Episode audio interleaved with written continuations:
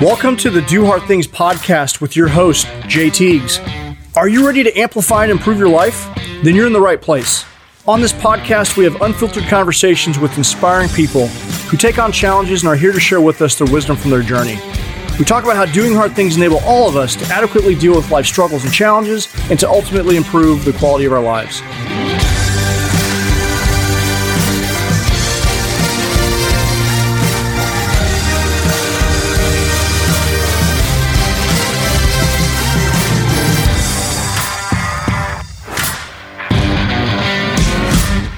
Welcome to another episode of the Do Hard Things podcast. I'm your host, Teague, certified high performance coach, transformational mindset coach.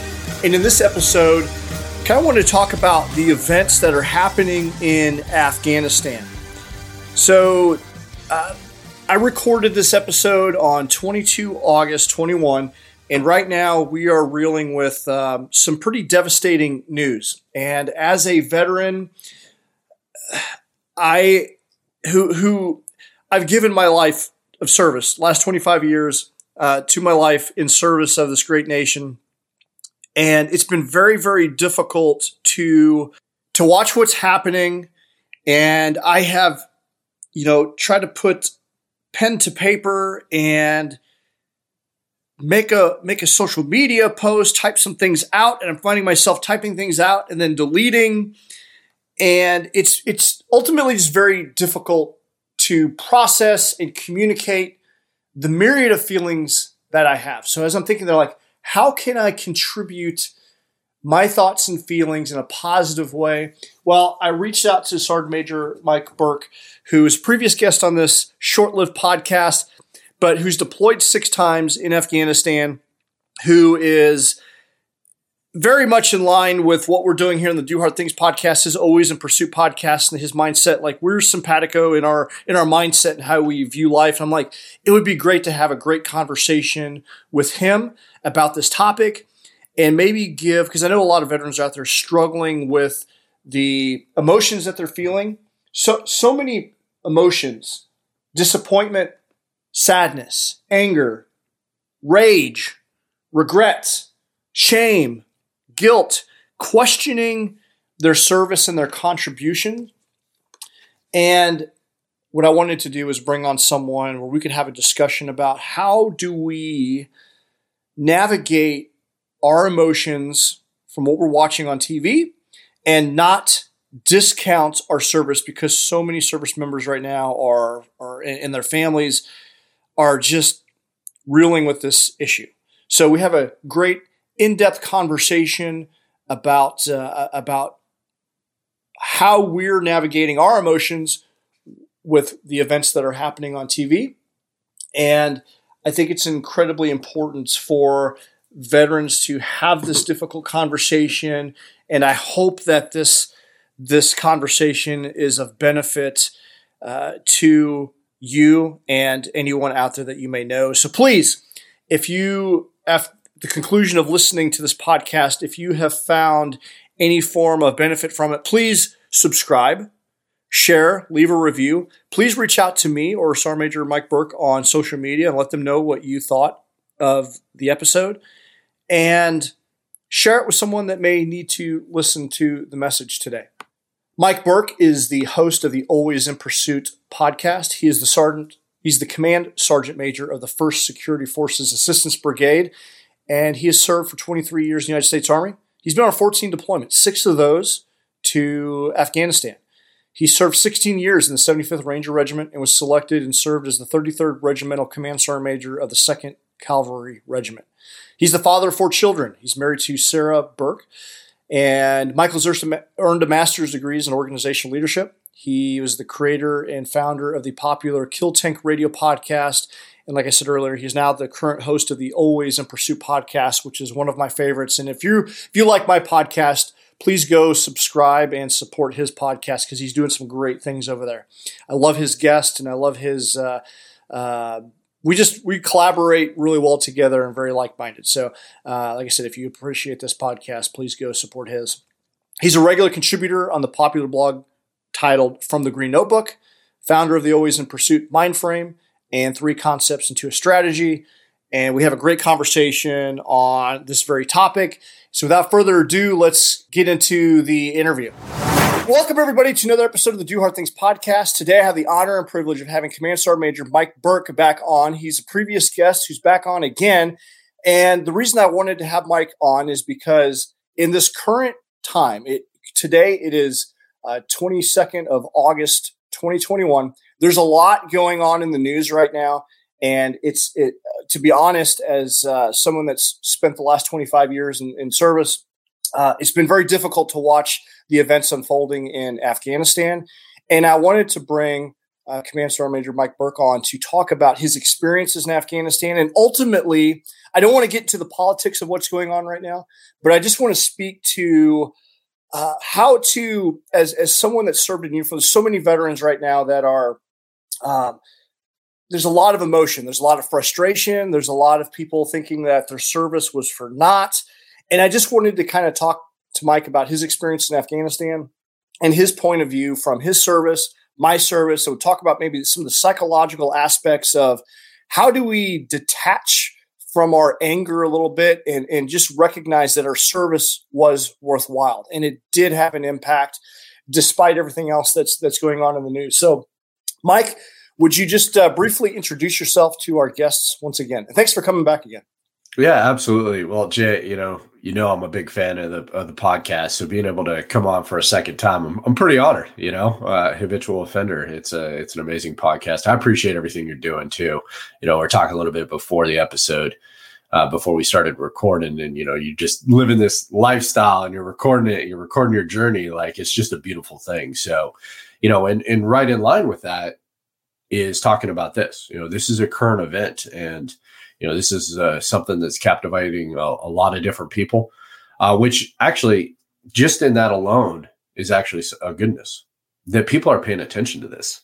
Yeah. Um, because let's just be honest, you know, the the interest and the the coverage and the the conversation of things going on in Afghanistan has not been as relevant in the last 10 years. Uh, despite the fact that you know fighting has continued and you know soldiers have continued to deploy for the last 10 years uh, you know, it's kind of taken a, a, a back seat to a lot of different things. So I think there's some kind of goodness in that, you know, and that's kind of, that's one way to definitely look at it. Uh, but, you know, just a little bit of a, you know, intro for myself. Yep. Um, you know, I got 23 years of service. Uh, I'm still currently in, I'm, uh, I work at a first security forces assistance brigade, uh, Fort Benning, Georgia. Uh, most of my career, I spent at Second Ranger Battalion over in JBLM, uh, where you know I did all the deployments. Actually, you know I did eight to Iraq and six to Afghanistan. Uh, the first one to Afghanistan was in 2002. The last one was in 2016. So, um, you know, and then I spent some time over in Second Cavalry Regiment over in Vilseck, Germany. Um, did my uh, squadron time and brigade sergeant major time over there. And then you know had a couple different stints. You know i taught rotc for a couple years and obviously went to the sergeant major academy down in fort bliss. Um, you know so just you know before we kind of dive into this you know just a couple things you know i, I do want to kind of talk about. They're not necessarily disclaimers but understand that you know i haven't been deployed to afghanistan uh, since 2016 um, nor has CENTCOM really been my focus. You know when i was in europe it was EUCOM um, that was my focus. You know, that was what we were focusing on operationally, and then coming since coming to uh, first SFAB. You know, now uh, South America has been my focus. So you know, I don't necessarily have the most relevant, you know, of what was going on on the, you know, on the ground leading up to, you know, kind of the last four years. As 2016 is obviously the last time I went over there. So, um, but yeah, so that's you know just a little bit about me. That's kind of some you know initial thoughts um, Jay, and I know you don't want to talk about the mental aspect of it, and uh, I'll throw you know just right out. I you know when things started transpiring a couple weeks ago, I started getting inundated with a lot of, of phone calls, um, text messages, messages, you know, on different kind of you know platforms and you know emails and everything else. People saying the exact same thing that you know, you said, you know, was my service for a waste? You know, what the hell is going on? You know, um, you know, how could this happen? All these different kind of things. And if I'm being completely honest, for about the first week, I was so busy dealing with other people's, you know, mental health and answering their questions and talking them through a lot of different things, aligning them with resources. And then finally, you know, I just I got on Instagram uh, one night, you know, I did an Instagram live and I talked to, a, you know, a few different people. Um, not a lot of people dialed in, but, and I invited a couple people up, you know, and I, I, made them, you know, I shared the live with them and they voiced some of their frustration. And then we talked about that. We worked through that. And it, so it really wasn't until, you know, probably six or seven days later, um, you know, when really things started to kind of hit the fan, you know, sh- shit hit the fan over there, that all of a sudden I was like, okay, now what am I thinking? You know, and it was actually prompted by my wife. She's like, Are you okay? And I really, I mean, I guess that's sometimes just the burden of leadership. I hadn't really thought about it. Um, you know, I was focusing on other people. And uh, what I realized was, man, I was pissed too. Oh, man, I was frustrated. Um, I was struggling as, as well you know, like was my service, you know, what the hell have I dedicated most of my adult life to, which is combating this extremist, you know, organization in this, you know, in these other countries, you know, protecting, you know, the American interest, protecting the soldiers to my left and right, you know, and taking care of them and doing all those things that are, you know, we do as leaders. You know, was it what was it for? You know, for a couple weeks of stability as soon as we pulled out, you know, and uh, you know, I definitely battled with that as well. Um, now, like I do when I battle with you know different things, I started writing about it. You know, I started you know writing out my thoughts and you know thinking kind of through those different things, and I just came down to you know something very simple, which was you know what can I control? And you know what can I do? And what where should I be focusing on as far as this goes. And uh, you know, I think it, it, the the common tagline that I would say is is what I think we need to focus on right now is is helping people, you know, in two different buckets. Helping people that are struggling coming to terms with what's happening in Afghanistan, you know, veterans that have served over there, but it's not just veterans, you know, there's civilians as well. There's civilians that have never worn a uniform in their life that have spent significant parts of their life in Afghanistan um, in you know many many different facets. You know, just as dedicated and doing a lot of the same things that you know military folks were doing as well. Um, you know, so reaching out to those people and helping those, and then also finding you know agencies that are trying to help those people in Afghanistan, um, especially the people that helped us for so long, you know, and, and getting them visas and getting them out of country um, because it's it's so volatile over there right now that a lot of them are just struggling even to get to the airport so they can be evacuated, or when they do get to the airport, the lines are so long, you know, and it's just people are just trying to kind of sort through it that that they're really having a tough time kind of trying to get out of the country, and a lot of those people are in serious danger because of how much support and aid they they offered us, you know, during the war. Yeah, it's it's been difficult to process the feelings that I have. I mean, because this is all unfolding over the last week, it, and it's it's deeply.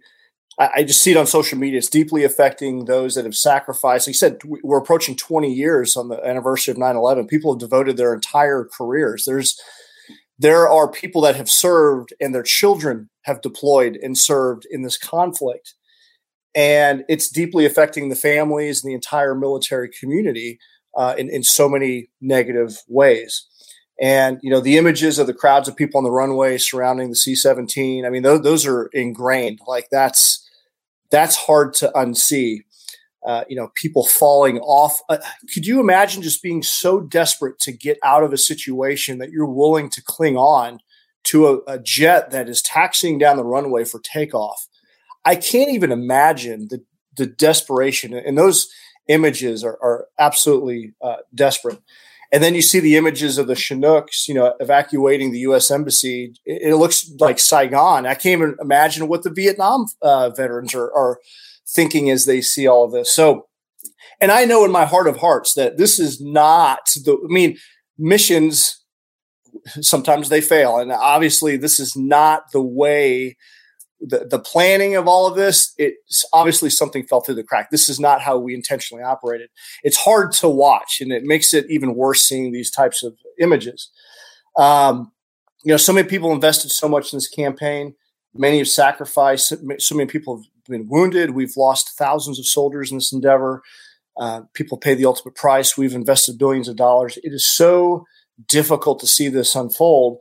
And we, but we just need to recognize that it wasn't all for naught, and that's the what that's really what I want to talk about in in this is that despite seeing things unfolding the way they are, it wasn't for naught.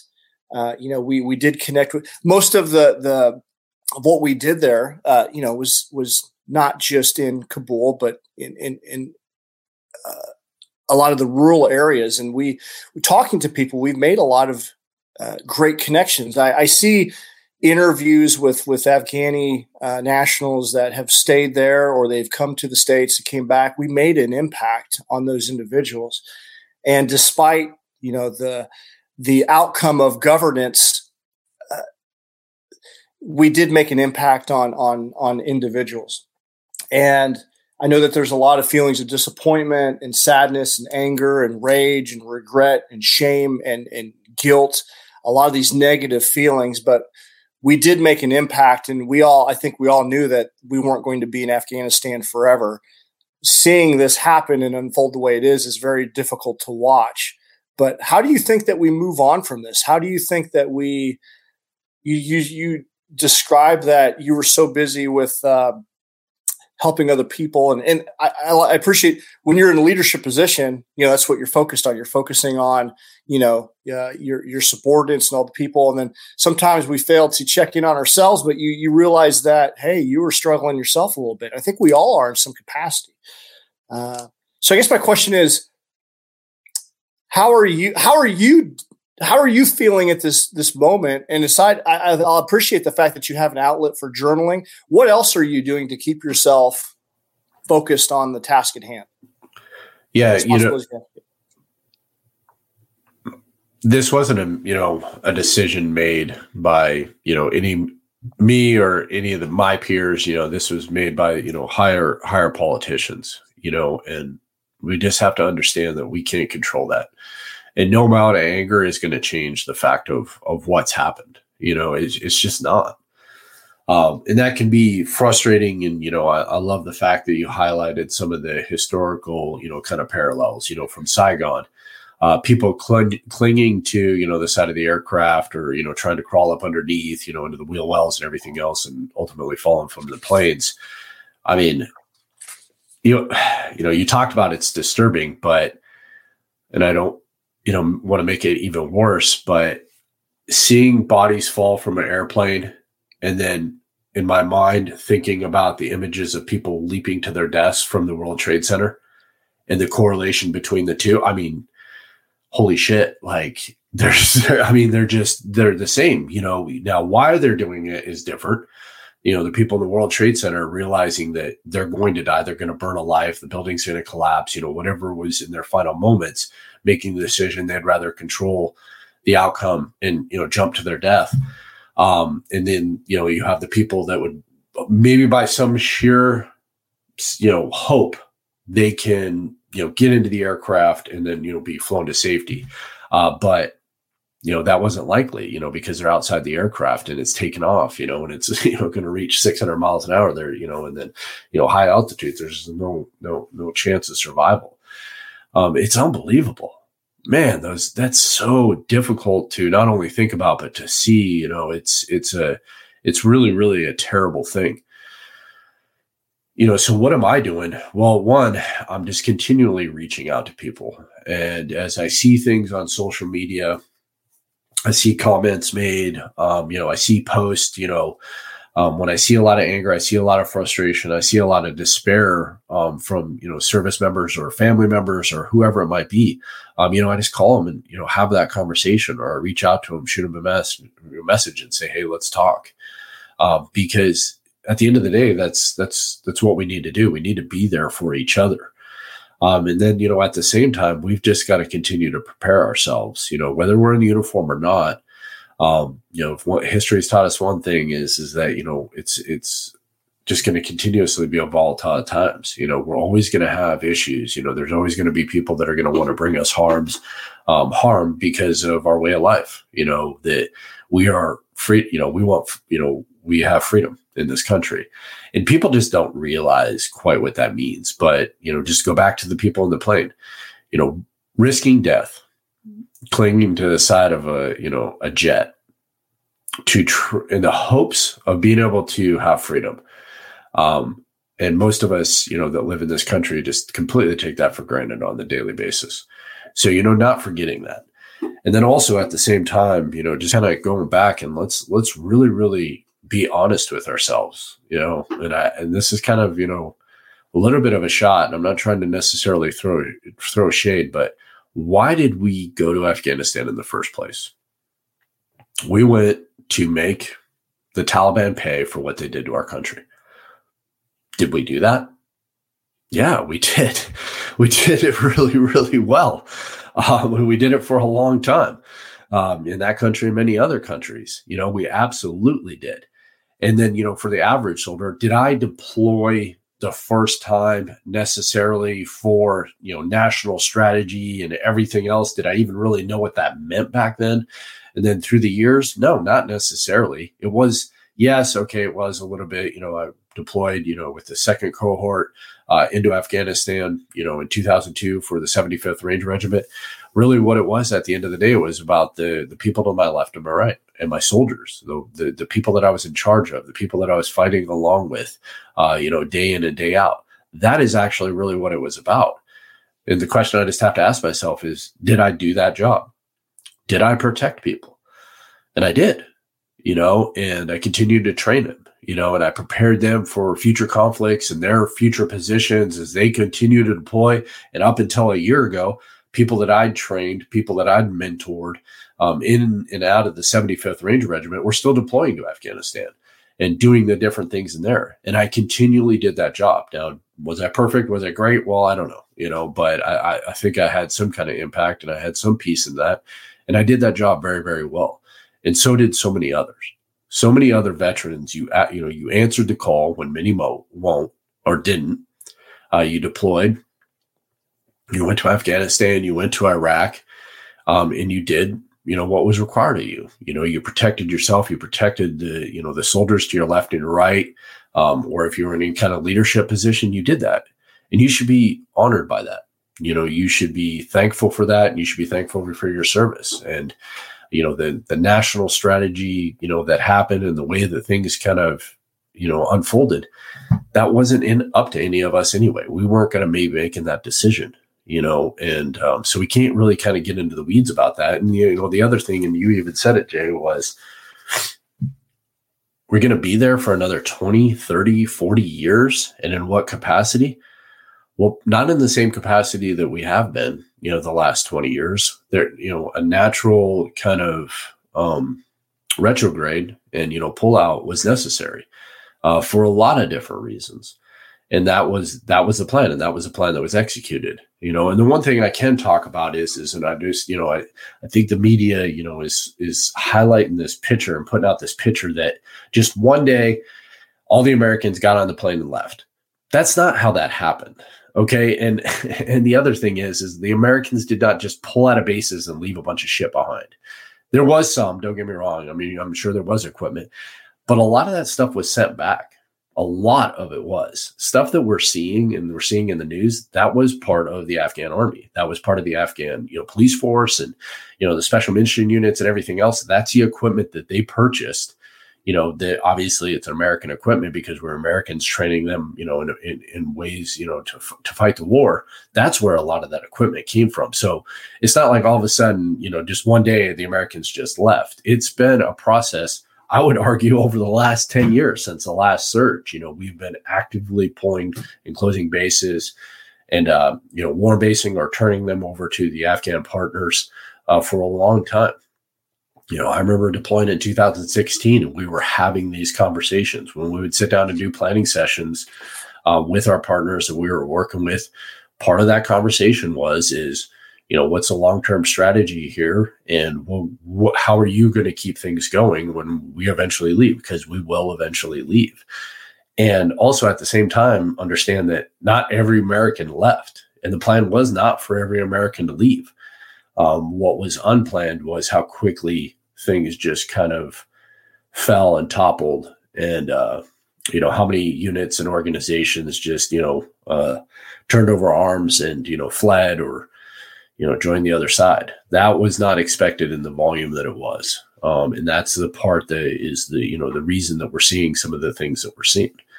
Uh, but you know, I did. Uh, I seen. Uh, I seen something posted. Not that I'm a big, you know, believer in social media and everything that's on social media is factual. Uh, but General uh, Scott Miller, uh, he responded to. Um, I can't remember the guy's name, and I can't remember necessarily what he what his position was. But basically, what he said was, "Don't listen to everything that you're seeing in the media. There's people on the ground that are certain through the chaos. Let them do their job." and there are there's a lot of people a lot more people than um, you know people really kind of recognize that are sorting through the chaos and trying to figure things out and also at the same time there are people afghanis and you know other individuals that are over there that are manning resistance that are you know setting up safe havens uh, for you know afghanis and also um, you know mounting you know preparing to you know do counterattacks against the taliban you know, and a lot of that stuff's just not communicated, but it's not just everybody, you know, is has given up and the Taliban FC's you know complete control. There are pockets of resistance, and there are pockets that you know are going to continue to fight uh, the Taliban. That's the one thing about the media. You've got to take everything with a grain of salt because it is designed to induce anger and emotion. And just think of every headline that has been happening over the last couple years. They do a really really good job of that. Just look at the just the angst that our country is in. So you got to take like you said you got to take everything with a with a grain of salt. When you watch the, the media it's not showing or portraying especially in small clips you're not seeing the the detail behind you know where's this equipment at? What, why is it there? What, you're seeing all of this anger inducing, uh, um, you know, yeah, you know, trail just to get everyone pissed off. Yeah, you know, and and that's what sells in the media. And you know, and there's another thing that I want to highlight on this, you know, and I want to highlight for you know, you know, your audience and obviously you know, other audiences will listen to this as well. Is look where you're getting your information okay? And the individual that you're getting their information okay? I'm uh, you know everybody that you know has listened probably you know to your previous episode with me you know and then always you know listen to always in pursuit. I'm a i listen to a lot of podcasts from a lot of different people. And i'm you know i've listened to a few that have been done on this topic. And i'm looking at the individuals that are hosting the podcast you know or having the individuals that they have it on in the podcast. And i'm like why is anybody listening to this person? I mean, like, no offense. I come on, man. Like, what do you actually know? You got out of the army as a young sergeant 16 years ago. And, and since then, you've never had any working with the DoD. Your basis of information is literally the internet. You don't have any real world experience that's not a decade and a half old. Those are not the experts. Just because somebody served in Afghanistan, and I even led with that, I haven't been there since 2016. Most of the information that I have is just like everybody else's information. Now, I do know a few other individuals that, you know, um, so I'm privy to a little bit more information just, you know, because of the uniform, but then also because of past experiences and stuff. But I'm not going to sit here and say I'm an expert in 2021 Afghan policy because I'm not, you know, and I, you know, people need to understand that because and Jay, you know, I know you and I have talked about this. There's this echo chamber that exists on social media. And wherever you start going and wherever threads you start pulling, narrative you're looking for, you're searching for in and out of social media, it's going to continue to feed you in that information that's just going to keep you in that echo chamber. So you've got to make sure, and this is something that I spend a lot of time doing, is, that I'm reaching out as far as I possibly can to just completely different views, completely different angles, so that I can make sure that I remain balanced. Because I, you know, otherwise I'm just gonna, hey, if I want to stay in this this chamber of anger at the government, you know, Afghanistan's hopeless. It's just going to completely become a Taliban safe haven again, and we're going to be back where we are man, I can just dive into that, search into that, comment on that on, you know, other threads that exist with on social media and boom, I'm there. You know, but there's a lot of these people that are on social media, um, you know, you know, let's just be honest, that are hosting podcasts that don't have any business talking about what they're talking about. Um, and people need to kind of sort through the bullshit. Just because somebody's saying something that you maybe agree with doesn't mean they're the right people to be saying it. So sorry, that's no, a little bit of a tangent, but I, I just see a lot of it, and I'm like, oh my gosh, like these people are, are controlling the narratives for a lot of people and they're they're influencing these people and quite frankly just they don't need to be at all. Yeah I, I very much if i have an opinion about something i do try to have conversations with people from opposite points of view which is very difficult because like you said a lot of people are just spewing talking points when i think but i i legitimately want to understand the mindset and the thinking of that person and maybe the resources so I can go look at it myself so I could make a better educated decision on my positioning on that. And it's so very difficult to do nowadays. And it requires some level of work because so many people are just spouting talking points from their influencer, you know, of whoever that may be, whether it be the media or someone on social media or their favorite TikTok star or whoever, celebrity, whatever, you know, and there's so many people that have no experience, no base of knowledge of what they're talking about um, project they have great influence and so many people are just regurgitating that and it's so frustrating. Yep. Um, and, it, it, it, and it's it's easy to be misguided too yes um, because people become very very popular you know there's a there's a book that's over my left shoulder and i won't highlight it because i don't want to throw shade um, but it's just a whole shitload of theory it's actually not a lot of application you know, there's actually not not a lot. I know you're sitting there staring, you're trying to figure out which one it is.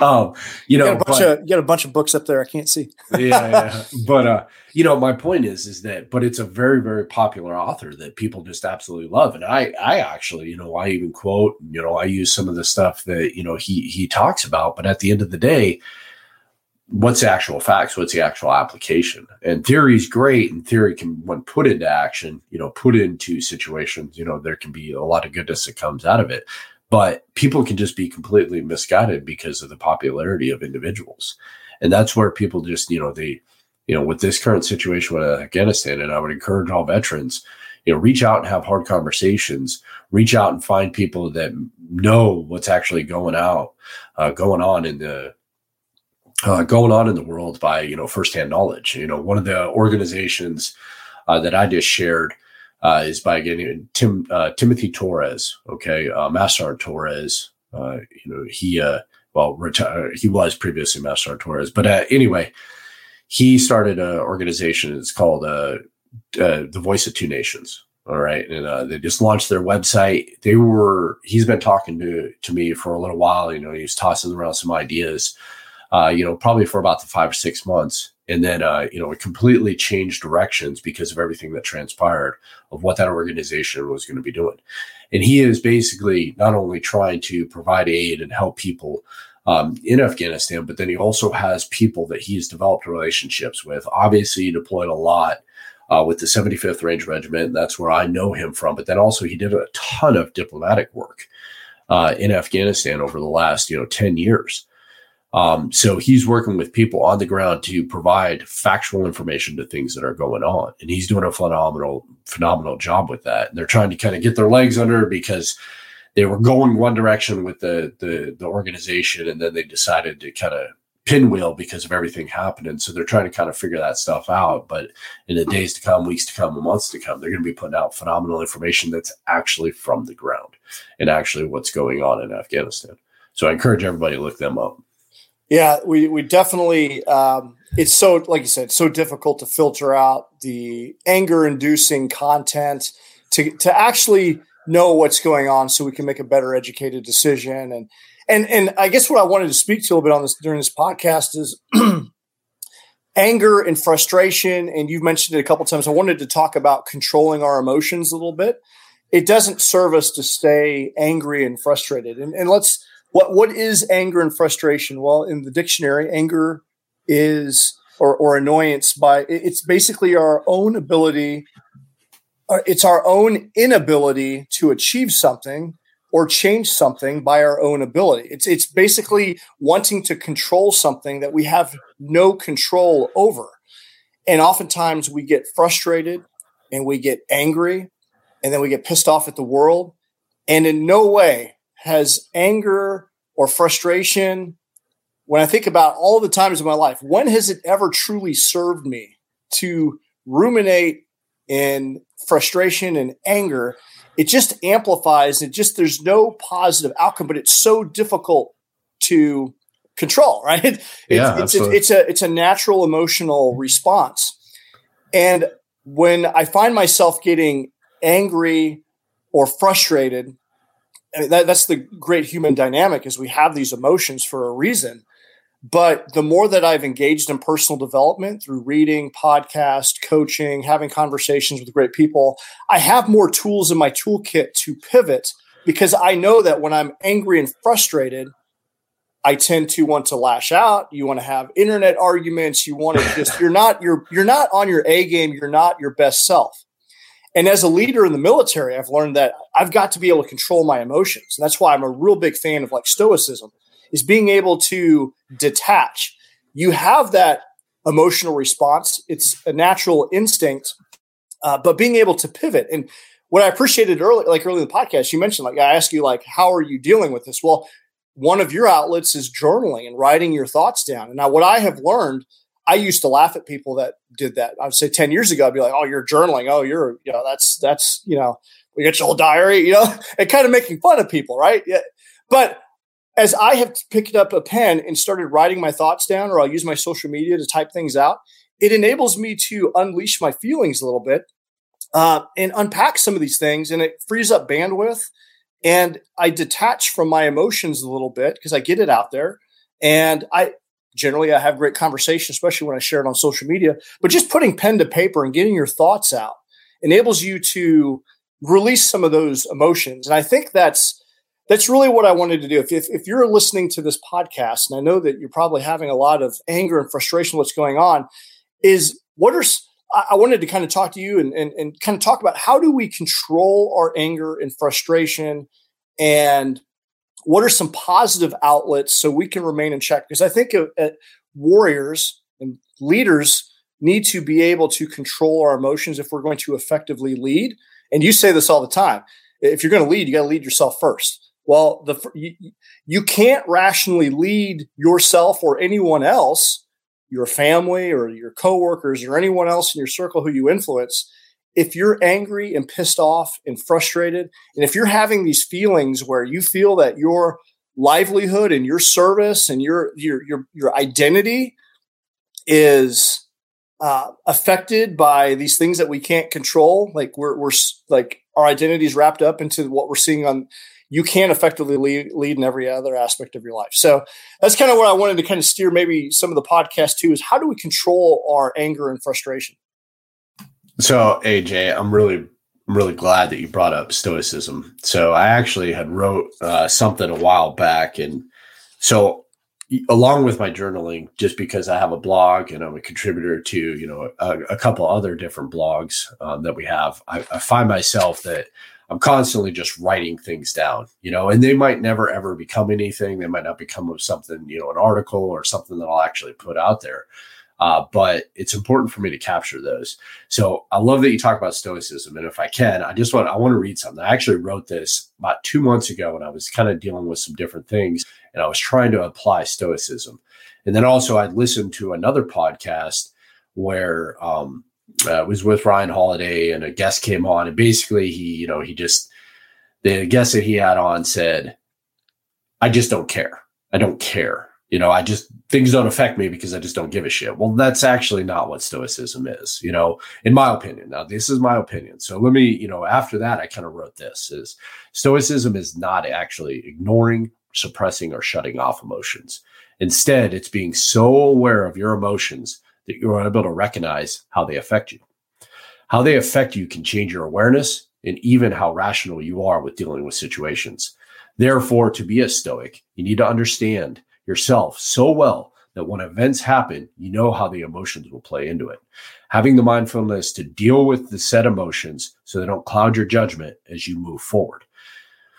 So, you know, the point is, is we're all going to have emotions we're going to have emotions with everything going on in Afghanistan, with day to day life, with COVID. Like, that's another thing, too, the Delta variant. Like, right now, I'm like, are you kidding me right now? like, come on, man. How long are we going to do this? I was talking to my son, you know, last night. We were trying to coordinate some different things uh, for, you know, later this year. And I'm like, And he's like, yeah, but we don't know what's going to happen with the Delta variant. And I'm like, ah, I just wanted to scream. I'm like, God, how long are we going to talk about this?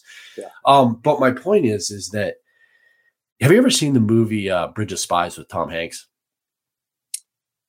I don't know. I've seen many of his movies, but I don't Okay. Seen that one. So anyway, it's about this Russian uh, spy that lived in America. Yes, I did see Okay. it. Okay. Yeah. So there's one scene in there where the Russian, you know, they they capture the Russian spy. He's on trial, you know, basically, you know, he's going to get the death penalty, you know, because he's been found to be a, a spy on American soil. Tom Hanks is, you know, the one that has to defend him. And then it becomes this negotiation battle where we're trying to get one of our pilots back. This is based on a true story. We're trying to get one of our pilots back in exchange for this Russian spy. But anyway, I apologize. Um, the before you know before kind of that started to transpire the the negotiation for the trade agreement this russian spy is on trial and he's just calm as a cucumber. You know he's just sitting there and tom hanks is in there. He's pacing around you know he's trying to prep him for you know uh, future questioning and everything else. And he's like tom looks at him you know tom hanks looks at him the character you know he goes are you not worried? And i remember the russian spy you know he looks up he goes would it help and I, you know, I, I've referred to that many times because, man, like, does this anger, this frustration, is it going to help with anything? You are having emotions. That's okay. No one's saying don't have that. You should have that. You should feel something. In fact, if you don't feel something, then maybe that's actually something you need to look into. But what are you doing with it? Are you just a, you know, as a lot of people, you know, are you just a keyboard ranger on there, you know, talking shit and just adding to the anger and the frustration that existing? Or are you going to use that anger and translate it into something that's actually helpful? Are you going to reach out to an organization that's trying to help the people in Afghanistan, the interpreters, uh, the allies, and everything else that are being hunted and persecuted in that country? Are you going to reach out to an organization, either offer services, um, offer money, or anything else, or maybe consult, you know, consultation work? Are you going to do that? Okay. I would encourage that. Find a, a sound organization first off. And it, there's a lot of different people, and I've had a few different people that have said, Well, I'm thinking about starting something. Man, that's going to be tough. Um, you know, to actually start an organization during these times that's going to be able to do something, you know, and, and reach the ability to do something. I would actually encourage people to instead to find good organizations and align with those that are already established that are that are kind of trying to help. And some of them have been trying to do some of this stuff for years, helping interpreters with visas. There's a lot of organizations that have actually been doing that for a long time for Iraq and Afghanistan, and actually, quite frankly, even other countries as well. Um, you know, get them visas so they can come to the United States.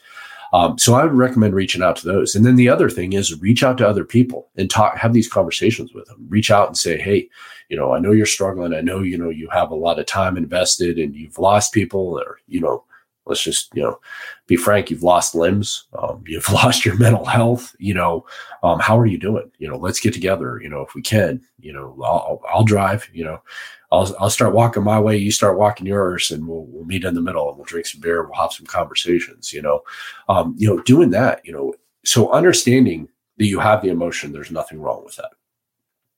You're gonna have it.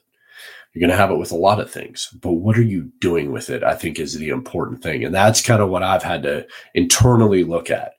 Is so it was it was crazy. Jay, you reached out to me the morning before. So I was traveling all last week. Last week, the last six weeks have just been absolute chaos. I've just been a one man, you know, one legged band in an ass kicking contest. It's been insane. like, you know, and but I've had, you know, I told you that people have been reaching out to me, and I had another, you know, just phenomenal buddy of mine. You know, he reached out he's like, "You need to do something. You know, you need to get on and, you know, do a podcast or do some kind of live feed and talk to people because people, you know, look at, you know, look to you for, you know, different reasons. And you always have a kind of a way of talking about things.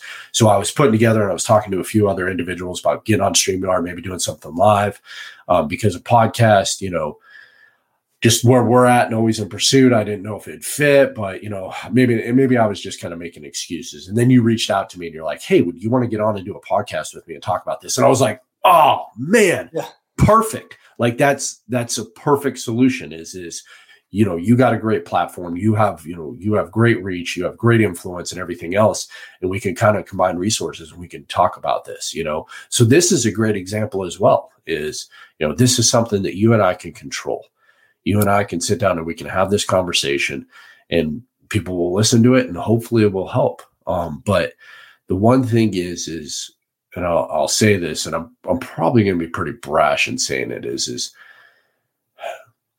What's not helpful and what is not acceptable is getting lost in your emotions and in your feelings and making a decision uh, that can never be reversed.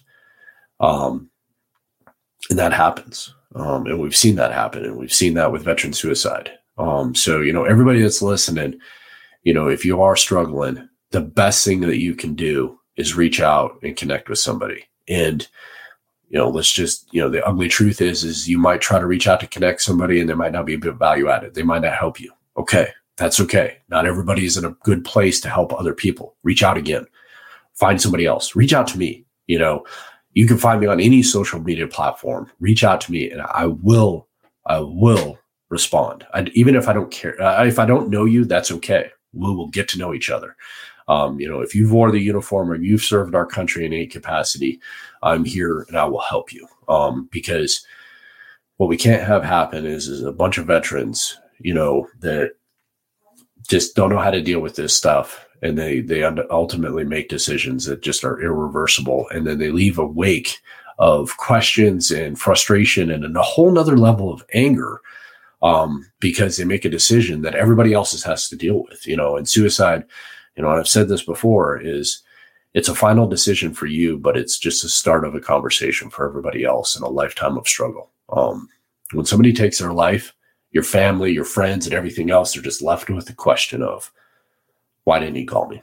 Why didn't they call me? Why didn't they reach out? And you never ever escape that question. You know, the people that I've known, I've been very, very close to. You know, one of that I talk about is is you know a friend I grabbed lunch with him on a on a Thursday, and on Saturday morning he took his own life. And I was like, why didn't he say anything? Like he seemed fine, and we were having you know just phenomenal conversations. We were talking about the future, and I understand there's there's elements of depression that tie into that, and you know we don't totally understand you know how depression affects the human mind, uh, but it doesn't leave the question unanswered in my mind. You know of of, of why you know and. uh so the point being is is those those individuals, if you're struggling, just please continuously reach out until you find the help uh, that uh, you know we that, that you need because we need you. We need you in this world, and uh, we need you around. You know, and uh, that can be a decision you make. Yeah, that man, you touched on so many so many great points, and I, I kind of want to go back to what you, when we initially when you initially started talking about stoicism there's a movement of this zero F's given, like stoicism is like I don't give a shit about anyone. It's almost a form of self selfishness. But I think you're absolutely right. I, I think that's short sighted. I think that we talk about stoicism, it's being able to detach from your emotions and channel that energy into something positive or being able to action your emotions as a as opposed to letting it completely consume your actions and I think that's what I really appreciate about Stoicism. And I think of like Marcus Aurelius, you know, it, one of the the initial thought leaders when it comes to that. He studied Seneca and all these these Stoic philosophers. You know, he was a great Roman general, right? He leader, a leader of of the warrior class. And Stoicism to me is like that's that's a study of of warrior mindset. You can't make good decisions when you're letting your emotions take over and control you it's not saying I have zero F's to give. It's I just have control and I'm going to channel my energy into something that I can control. Um, I, I, laugh whenever I see somebody post that, you know, like, oh, I really just don't give a shit about X, Y, or Z. Like, if you really, really didn't actually care, you wouldn't even post anything. Yeah. You wouldn't actually even comment at all. You wouldn't say anything if you didn't care. So obviously you do care. So let's talk about it. yeah, yeah. But I, I think that we need to do a better. When I see people making emotional outbursts and things like that, I, I see someone that has let their emotions take over.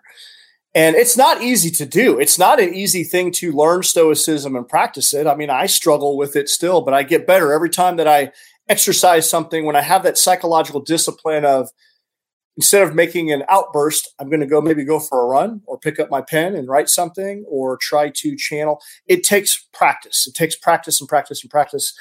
And that's what I would encourage people to do. If you're feeling emotional where you just want to lash out, you want to go in Army WTF moments and just roast, you know, you know all of these different. I, when I see veterans do that, it hurts my heart a little bit because I'm like, oh, I just wish we had the psychological discipline as a, as, as a military community to be just a little bit better in that area. And that, but it's something that takes that takes practice. And you know, I, when in high performance, one of the 10 human drives is the drive for control. And when I think about you, you can only, you have to control the controllables, control the things that you can control.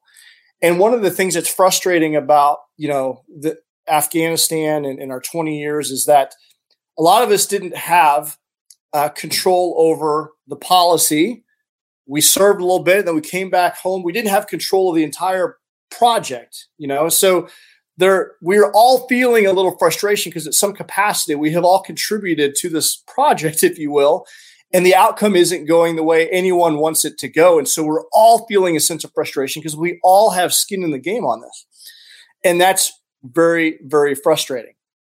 But what can you control? What are the things that you can control? Well, there's three areas in, in high performance we, that we can control. We can we can control our outlook in our character. Optimistic people tend to be happier people in general. So having a positive outlook, hunting the good stuff, you know, for all my army brothers and sisters out there listening to this, you've heard this term before, hunt the good stuff. So, what are some of the positives? Inventory the, the positive things that have happened to you, or the positive things as you participated in this campaign. What were some of those positive things?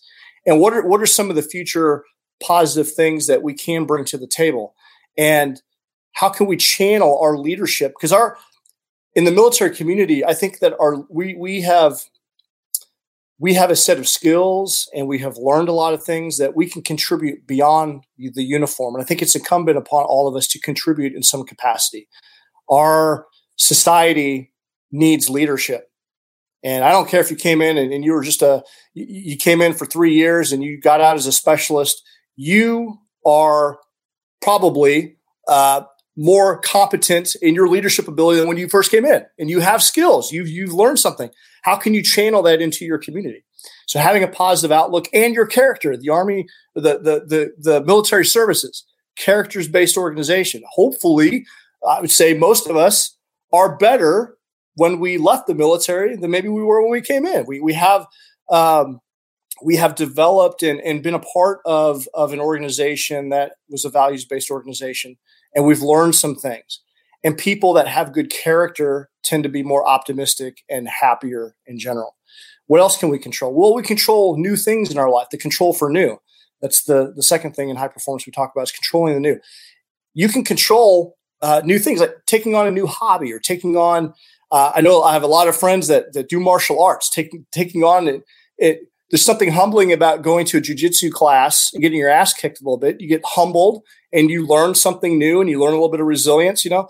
So control you can control the new. Try a new hobby. Maybe it's going to play an instrument or trying something new, but control something new in, in your life because you can control that. And then the control for fulfillment, which just is the the challenging one that I've kind of alluded to. It's it's very difficult to control the outcome of what's going on in Afghanistan uh, because it's the outcome is not what we all wanted.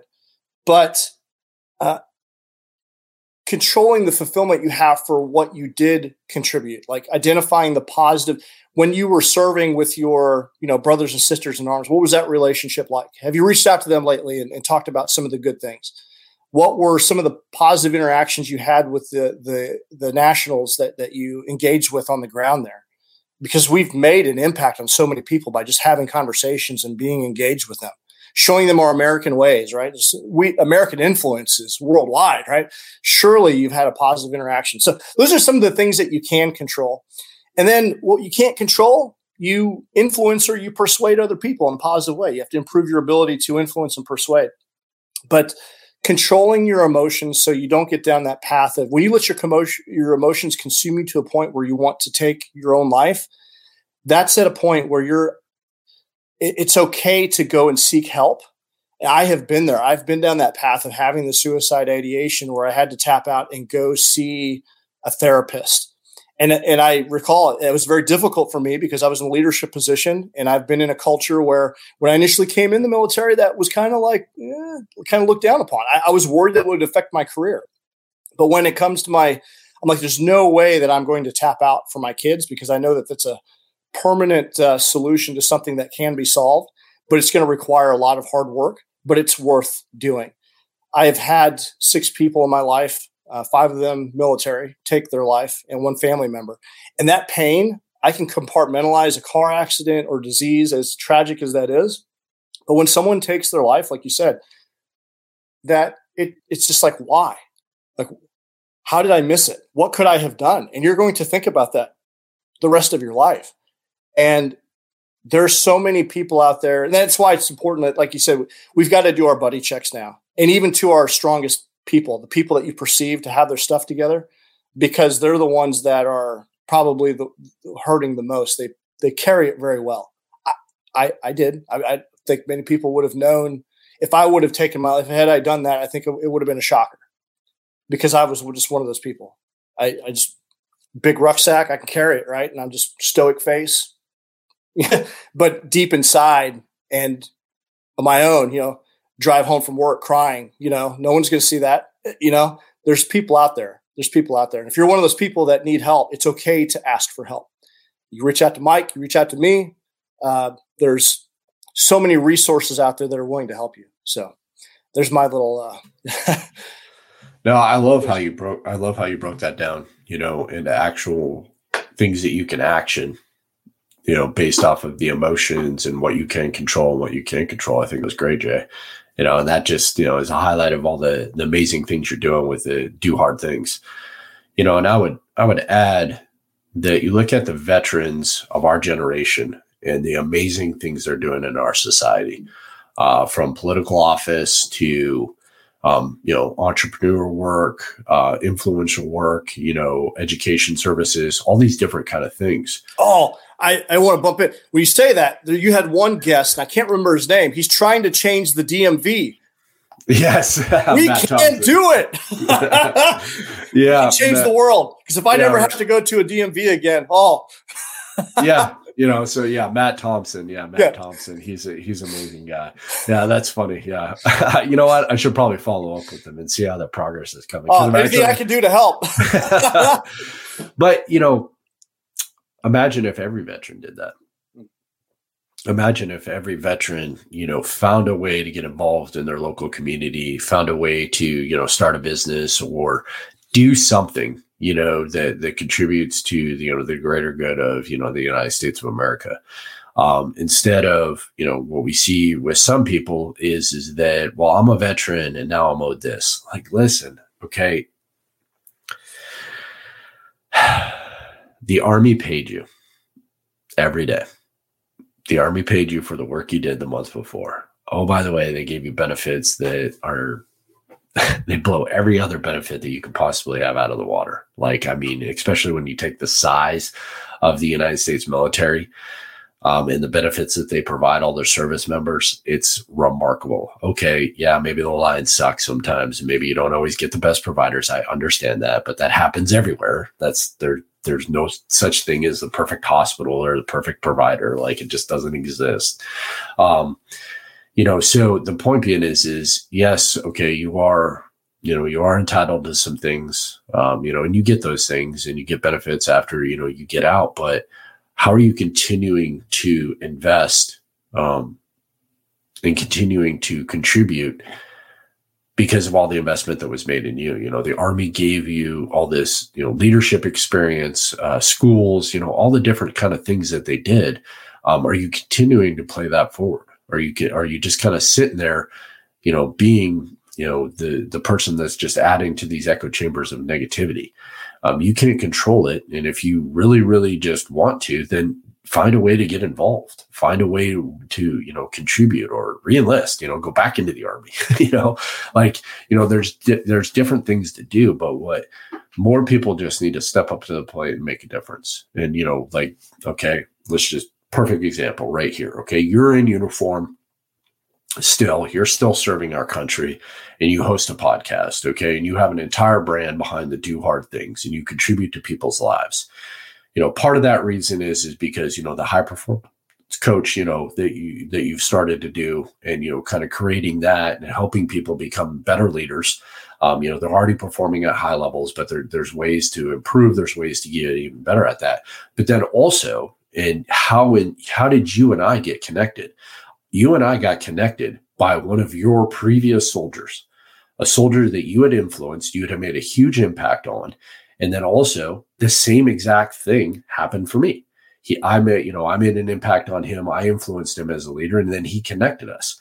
So also your podcast and what you do, you're continuing to influence these soldiers that no longer fall underneath your chain of command you know, and civilians and everything else that you've led through all these years of, you know, 20 plus years of leadership that you now have, you're continuing to mentor and develop them and provide them with something with what you're currently doing in the life that you're currently living. That's huge. That's huge. You know, and it's a benefit to a lot of different people because they respected you. Um, they followed your lead and you inspired, you know, you inspired them, you provided them purpose and direction and all these different kind of things and you found a way to continue to do that. How remarkable is that? You know and you're not doing it in a in a way that's derogatory. You know you're not doing it in a way that's biased to you know what you feel in your interpretation. You're kind of taking an unbiased approach. Okay i'll well maybe i'll disagree a little bit with some of your memes but that's just you know i'm just giving you shit on that one. But but my point is is that you know you're continuing to do that and you're continuing to lead these people while you're still wearing the uniform and you're still influencing and, and, and providing leadership to a demographic right now. And i think it's just remarkable. And we need more people doing that kind of stuff.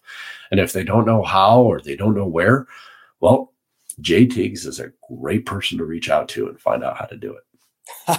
Well no i appreciate that. I appreciate all the, the kind words. I, I think it's incumbent upon the veteran community you know, we can serve in, in, more capacity than just picking up a rifle and carrying a rifle around, right? We yeah, absolutely. We have that was one of the things when um, when I was looking at getting out. It was a very difficult decision for me to to get out, but uh, as I was having taken counsel with all my mentors, you know, many of my mentors like you know, stay in, toe the army line, continue to serve, you know.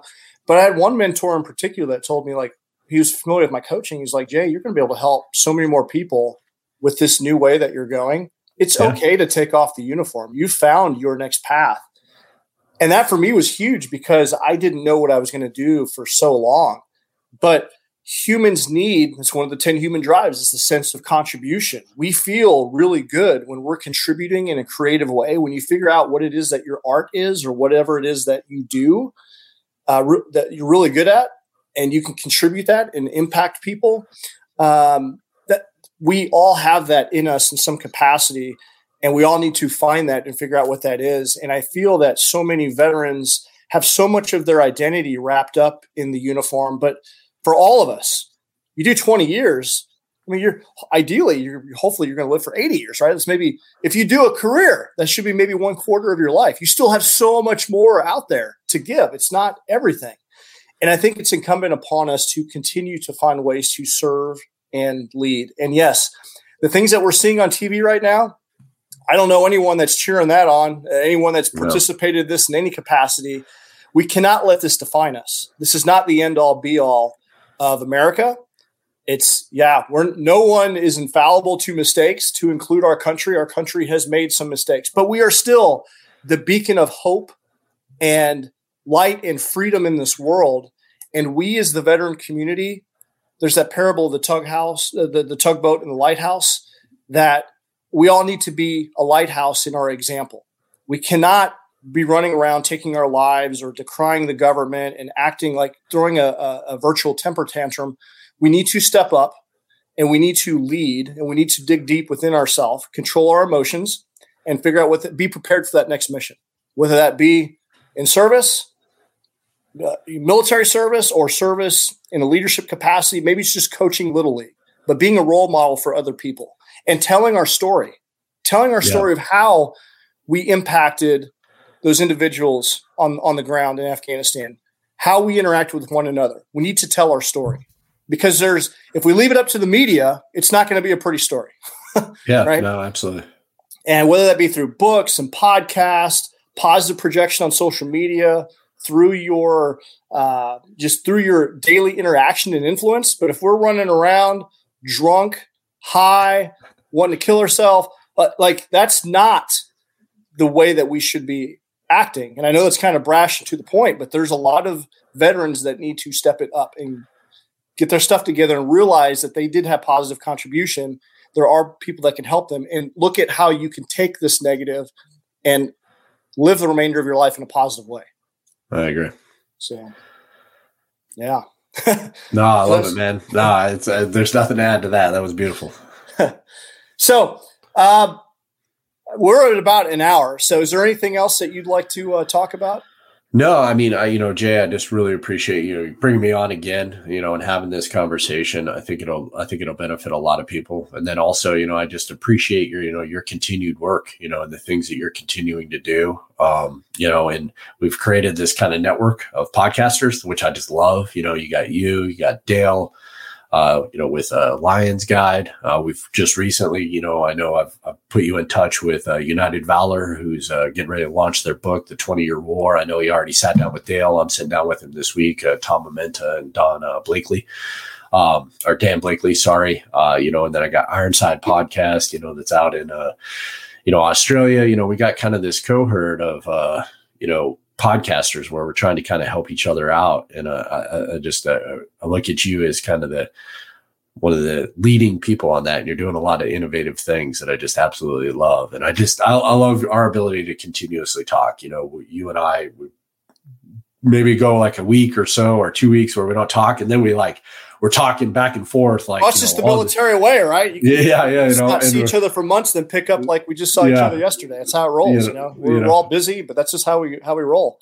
But we're always just bouncing ideas off of each other. So you know, I just appreciate everything that you're doing, and I appreciate you having me on again. And you know, for uh, people that uh, you know love Jay, love Do Hard Things podcast, um, I think you would also find a lot of uh, value and you know find or subscribe into Always in Pursuit um, you know, where we have guests on and, you know, we do exactly what Jay's talking about. You know, we tell stories uh, of these individuals, but more importantly, we dive into, you know, some of the adversity that they have to come over, you know, overcome and the tragedies that they've had to overcome, but how that's laid the foundation for later success. Um, you know, we're having a hell of a lot of fun doing it. You know, we, if anybody's looking for me and wants to, wants to connect, uh, alwaysinpursuit.org is, uh, is our website. You know, we have a newsletter. Uh, we have a couple different blog contributors that contribute to that, and uh, you know we're just uh, we're on all social media platforms. You can find me at Michael S. Burke or Always in Pursuit uh, for the pages. Yeah, Always in Pursuit is definitely one of my favorites. I listen to it regularly. It's right. If you like this podcast, you definitely need to go subscribe to Always in Pursuit because I think you would uh, you would definitely love it. I know a lot of my people are listening to both, so it's great. And Lions Guide is great. And uh, yeah, I mean every we've got, like you said, a great community of people doing similar work that we're all just kind of continuing to work together. And I, I see us continuing all to collaborate. And I don't know what the future holds for us, but I, I, see, I don't know, I see some events or something going on where we're all kind of hanging out together, doing some stuff yeah. with, our, with our community. So we'll see where this all uh, ends up. But I appreciate you taking the time. When I was thinking about, I've been watching the news and I'm like, man, there's so many things. I've I've typed so many things out. I've hit delete I typed it out, hit delete, anger, frustration. Like, what can I do positive? I got a podcast. Who can I call? I'm going to, Mike, you're the first person I thought of. How I can I get this thing? Because I got a list of like guests and topics. I'm like, I need to get this out. There's so many people that are hurting. Who yeah. can I get to come on and have a great conversation and maybe help some people put some things in perspective? And you're, you're the first person I thought of. And I was, you said, great, let's do it. Cool. So here we are. We're, we're doing it. Uh, uh, not long after we threw it out there. So I appreciate you taking the time. The universe conspires somehow, like you said, you're, kind of, you're, you're reeling with it yourself. So um, before I close out the podcast, I would like to read a parable. Um, one of my future guests and uh, Lieutenant Colonel Mike Erwin wrote this in his op-ed in uh, military.com. Uh, he wrote a beautiful piece about his time in Afghanistan and his thoughts. And uh, in, in, a future episode, I'm going to get him on here to talk about that. But he's the founder of Team Red, White, and Blue, which is an organization that's near and dear to my heart. But he talked about the parable of the starfish. One day, a man was walking along the beach when he noticed a boy picking something up and gently throwing it into the ocean. Approaching the boy, asked, Hey, what are you doing? The boy replied, Hey, I'm throwing starfish back into the ocean. The tide's going out, and if I don't throw them back, they'll die. Son, the man said, don't you realize there are miles and miles of beach and hundreds of starfish?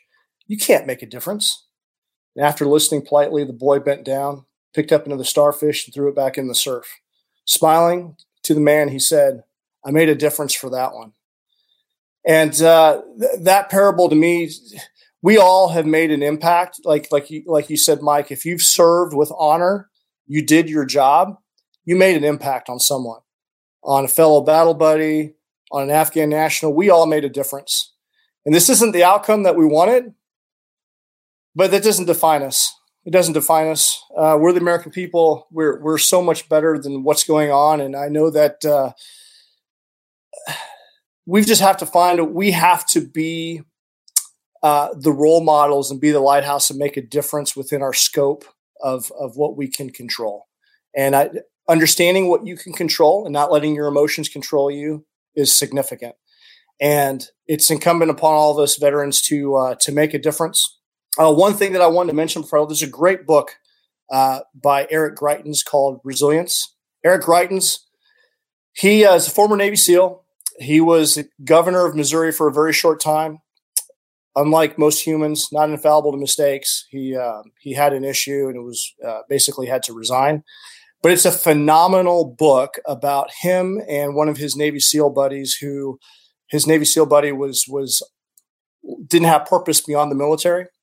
And it was basically a series of letters from him with Stoic philosophy to his who to his uh, counterpart who was basically a suicide ideation, alcoholic, and how he kind of righted that uh, around. It's a phenomenal book, and I would encourage all veterans to go check it out. It's a book called Resilience by Eric Greitens.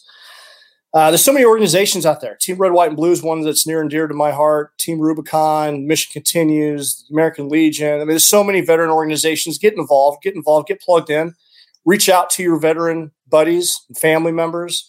And, uh, you know, there's a veterans crisis line. If, if, at the end of the day you're just by yourself and you don't want to talk to anyone, the veterans crisis line is 1 800 273 8255. But I would encourage you to reach out to a battle buddy before you do that but if you need to, you're at you're, and you just don't know where to where what to do. Veterans Crisis Line 1-800-273-8255. Uh, but just remember, there's there's man, we I just it pains me to that we have this issue. We have so much left to give, and we just it, it's a it's a we just need a shift in our mindset. And uh, I don't know, Mike. What what you got anything else? No, I, I love the parable and I love everything that you said, you know, and it, it does, it pains my heart. Actually, it's the thing that pains my heart the most is, is that, you know, there's, there's veterans out there that are struggling and, uh, you know, for whatever different reason, you know, they're not reaching out. So at the end of the day, if you're listening to this, you know, Jay and, and I care, um, and we want to help you, um, in any way possible. Um, so you just need to reach out and let us know. And, uh, we'll get you the help you need. We've all been there. Jay talked about how he's been there. I've. You want to hear some? Uh, you want to hear some uh, unfiltered, no bullshit, dealing with depression and struggles and tragedy and everything else. Uh, listen to episode, uh, you know, twelve or thirteen and fourteen of uh, Always in Pursuit, uh, where I where I talk about my my shit and what I had to deal with. I've, I've been there and uh, I've struggled a lot. Um, yeah. But it, it was a hard journey you know, it was, but it was one that I'll be eternally grateful because I, I, took it head on and I had some people that I trusted and people that I could rely on um, that I didn't think, you know, would necessarily be there for me, but they were in the end and they, they helped me through some stuff. So, um, thank you, Jeff. Thank you. Yeah. No, this is what's incredible of being in the organization for as long as I've been, you know, to see an active duty star major open themselves up the way you did. That's leadership that's what we need to be we need to that. have more of that because i know i've suffered in silence and there's so many more that have yep. and uh, we've got to we've got to be stronger than that and and that's that's a sign of strength so on that, um, I appreciate your time, Mike. This was a great conversation. For those listening, if uh, please share the message of, of this podcast, share it with someone who needs to listen to it. Definitely subscribe to to the Do Hard Things podcast and Always in Pursuit. And if there's anything that Mike and I can do, just check out the show notes. You can link directly to us. We'd be happy to talk to you or get you pointed in the right direction to help you out. At the end of the day, we're all soldiers in this fight, and uh, the fight continues. We got to be ready for the next mission. So, despite what's going on in the world today, control our emotions, get ourselves in check, and uh, get ready for the next thing. So, appreciate you, Mike. Thank you so much for taking the time to listen to this episode of the Do Hard Things podcast.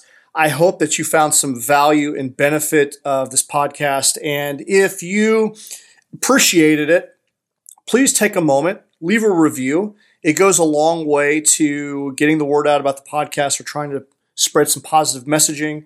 And if you have any comments for myself or Sergeant Major Mike Burke, please go into the show notes and you can feel free to reach out to us on various social media platforms. If you enjoy this podcast, please subscribe and support the Always in Pursuit podcast, where he's doing some great things over there. I'm one of his uh, guests as well, and he has a uh, he's basically doing the same type of thing, same mindset. So uh, please go give him a listen and support his pursuits as well. And I would love to hear your comments, feedback. Please subscribe, support, and yeah, I, I, think that this is a great podcast to share with anyone who has served uh, in Afghanistan who may be, you know, having difficulties with their emotions, and, and hopefully that this gives uh, some new light and direction and perspective to someone that may be dealing with those myriad of emotions. You know, the great human dynamic, that's one of the variabilities. We have emotions, and it's some of the hardest things that we do is, is channeling them into a positive way. So please share this podcast with someone who may need to listen to it. Appreciate your support. Thank you so much for tuning in. In the meantime, keep doing hard things, and we'll see you in the next episode.